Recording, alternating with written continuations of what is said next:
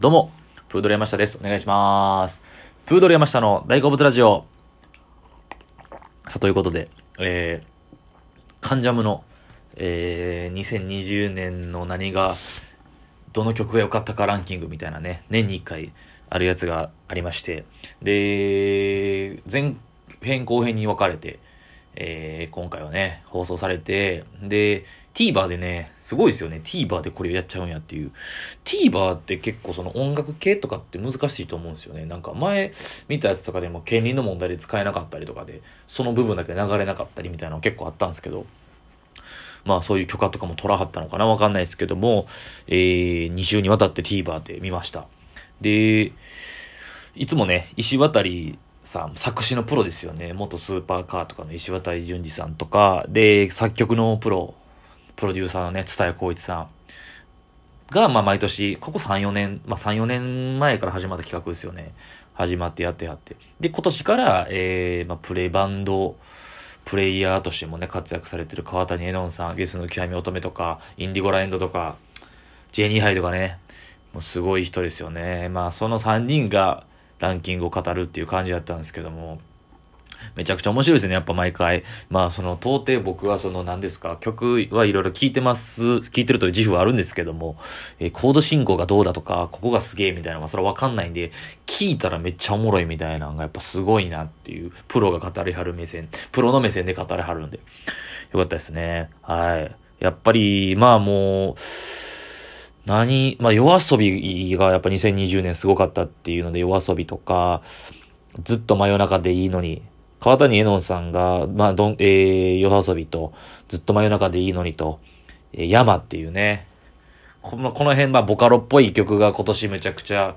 えー、よく活躍されたっていうのもあって、川谷さんがめ、えー、3曲入れてましたね、その辺とか。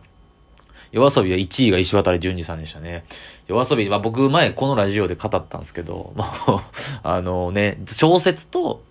えー、小説を題材に夜遊びっていうね、歌詞が全部そうなんですよね。小説を曲にするアーティストっていうのが、えー、コンセプトなんですけど。あれはだからあれなんですよね。ソニーの、ソニーミュージックの中にある、そういう、えー、小説投稿サイトみたいな。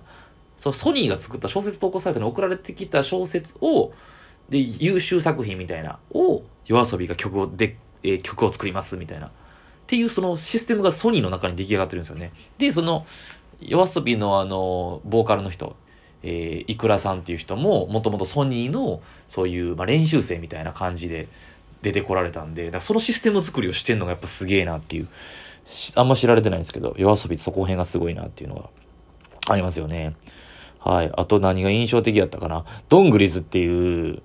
いや、だから俺もちょっとね、言っても僕、ちょっとあれなんですけど、もう知ってたんですよ、マジで。ドングリズと。ドングリズを。で、ドングリズがツタヤさんと川谷さんが入れてて、あのね、むっちゃ変なんですよ。で、変やけど、ちょっとユーモアな感じで、やけど、めっちゃ音楽好きというか、音楽が楽しくて楽しくてたまらんやろうなっていう、まあ、二人組なんですけど、ヒップホップっぽさもあり、でもそのジャンルにとらわれてないというか、パワフルパッションっていう曲があるんですけど、ドングイズの、まあ、ランキングには入ってなかったですけど、なんてアルバムか忘れたんですけど、バオバブかなんか、なんかそんなアルバムに入ってるパワフルパッションって曲が、マジでえげつなくて、その、もうむちゃくちゃ、む、もうなんか次、こう来たらこう来るやろみたいなのが全くなく、ルール無視みたいな曲なんですけど、いいっすよね。なんかヒップホップと急に、なんかギターがバーって入ってきたりとか、あの、クリスマスの曲のサンプリング入ったりとか、もうむちゃくちゃなんですけど、まあその曲がめっちゃいいっていうのがありましたね。で、まあそれラッキーキリマンジャロも僕ライブ行ってるんですよ。ラッキーキリマンジャロ、2回ぐらい行ってんかな。ラッキーキリマンジャロは。むちゃくちゃいい。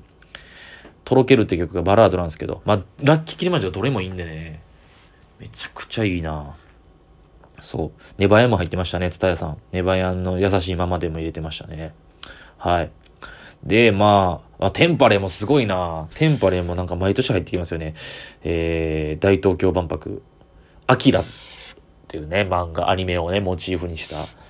やいやさ、そういやさ、みたいなのが入ってる。ミュージックビデオがむちゃくちゃ不気味な感じなんですけど、まあ、この不気味っていうとこがなんか1000倍特許みたいになってきてますよね、テンパレーも。すごいな面白いですね。それぞれ見る角度が違うはってね、石渡さんは結構歌詞をメインに見てるから、やっぱその TikTok とかで流行った若者に受けたとこの、その構造みたいな部分を語ってはりましたよね。だから、TikTok から流行ったそのポケットからキュンですとか、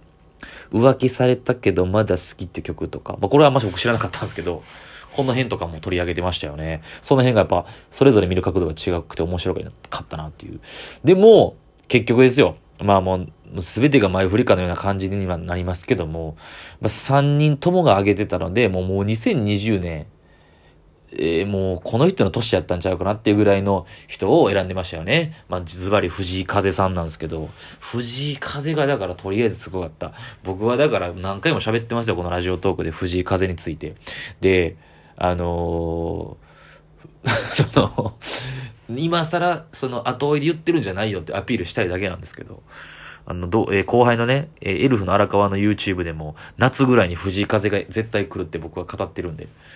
まあでも、音楽好きの人はもう知ってます、したけどね、すでにもう今年始まるぐらい、去年の、だから19年の末ぐらいからもう、藤井風の名前は知れ渡ってましたよね。なんなんって曲が僕は大好きでね。いや、だからそ石渡さんの解説がむちゃくちゃ面白くて、そのなんなんっていう、藤井風のなんなんって曲があるんですよ。で、岡山弁なんですよね、全部が。岡山弁を、おしゃれなこのジャズっぽい曲調に乗せて、ジャズというか R&B か、ね感じに乗せて歌うんですけど、確かに、その、石渡さんが言ってたのが、その、なんなんていうか岡山弁やけど、岡山弁やからこそ出るリズム感であったりとかメロディーみたいな。方言やからこそこの感じ仕上がってるっていうのを、やっぱそう、なるほどなと思って。結局、なんなんて岡山弁なんですけど、なんじゃったんとか、それも、何なの？じゃあ、絶対生まれないんですよね。それはなんな、なんか、それは何なの？絶対おかしいし。あの頃、え、あの、涙はなんじゃった？んじゃった？んみたいな、おしゃれにしてしまうという岡山弁を。すごいですよね。えー、川谷さんが4位で選んでた佐藤萌歌さんも僕好きで、佐藤萌歌さんも岡山、お知らなかったんですけど、岡山がすごいみたいな感じにもなってましたね。はい。いやー、面白かったな。あと誰、テンダーも選ばれてたなはい。テンダー、そうね、テンダー4位にツタヤさんが選んでましたね。はい。あと知らん人もやっぱもちろんたくさんいて、知らんのですげえなっっていう。あのなんか川谷さんが8位で選んでたママムーっていう K-POP の人らもかっこいいかったなって全く知らなかったですね。はい。あとまあ、そうですね。あ、でも石渡さんが10位で選んでた、その、秋山黄色さんっていう、ロックで、むちゃくちゃ爽やか青春ロックみたいな。あんな久しぶりに聞いたらまたいいなって思いましたね。で、やっぱり、またこの時代は来る的なことを言ってはったんで、いやそれは絶対来るやろうなと。うん、いつかそのまたこの、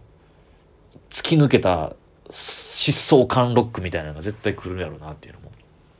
今ね、流行りとしてはちょっとまた違うかなとは思うんですけども、絶対そのトレンドが来るんやろうなとは思いますよね。まあ、おっしゃってましたし。はい。いや、おもろかったな、やっぱ。どれ、うーん。だ僕もう一応 Apple Music でプレイリスト作って毎年作ってるんですよ。今年の10曲みたいな。え、その、ね、ヨナオっていうバンドが入るかなと思ってたんですよ。ヨナオ入りそうやな。いや、でも、Ryohu が入ってたの嬉しくて、あ、 Ryohu っていう、蔦谷さんが9位で選んでた Ryohu の The Moment っていう、今、えー、Apple Music の主題歌、あ、アップルの、アップルミュージック、iPhone の主題歌かな。iPhone の CM の、えー、テーマソングが、その The Moment って曲なんですけど、めちゃくちゃかっこよくて、こうヒップホップなんですけど、僕はあのなんかちょっと、さ、あの、ゴスペルのコーラスみたいなのがあるんですよ。あの、あの、そう、女性？女性か男性かも全部合わせての賛美歌みたいな、あのコーラスがめっちゃかっこよくて、キャンディータウンっていうね、えー、ヒップホップクルーのメンバーの一人なんですけど、もともと岡本図とかと一緒にやってたっていう、はい。その呂布のザ・モーメント、多分同い年なんですよ。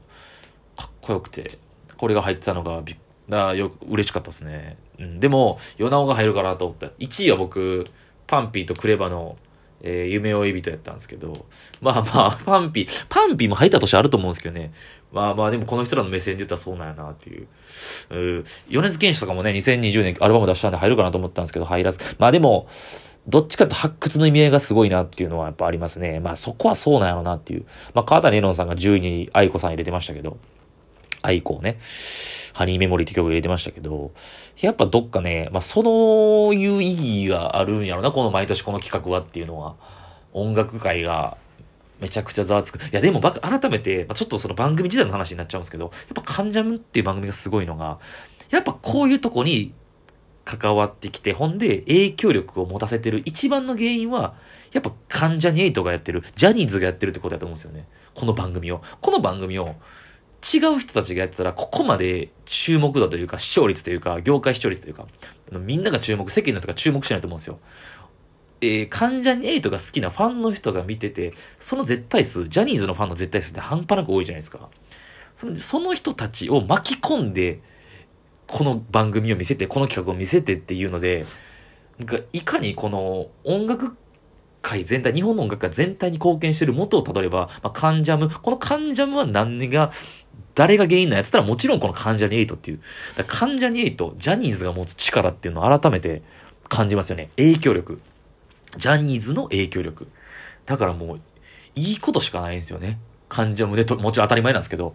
ジャニーズの人にいいって言ってもらえるとか、取り上げてもらえる、ジャニーズの番組で取り上げてもらえるって、もう、全、分母が違いますからね。ファンの。見てる人の分母が違うから。いや、だからその、サブカルとか、サブカルって言い方もちょっと古いんですけど、そういうコアな音楽業界とか、と、このメインストリームであるこのジャニーズの人たちをバチバチにつなげてる貴重な番組なんではないかなと、カンジャムを見ていつも思いますね。はい。ということで、今回、えー、カンジャムの2020年のランキングについて、を見た感想を語りました。ありがとうございました。